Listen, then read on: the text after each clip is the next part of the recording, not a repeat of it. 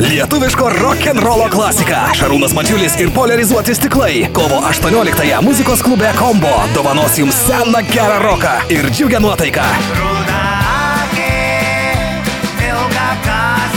Rock'n'rollas su trupučiu country muzikos, šmaikščios lyrikos bei gyvas skambesys. Kovo 18 dieną muzikos klube Kombo. Grupės polarizuoti stiklai koncerte.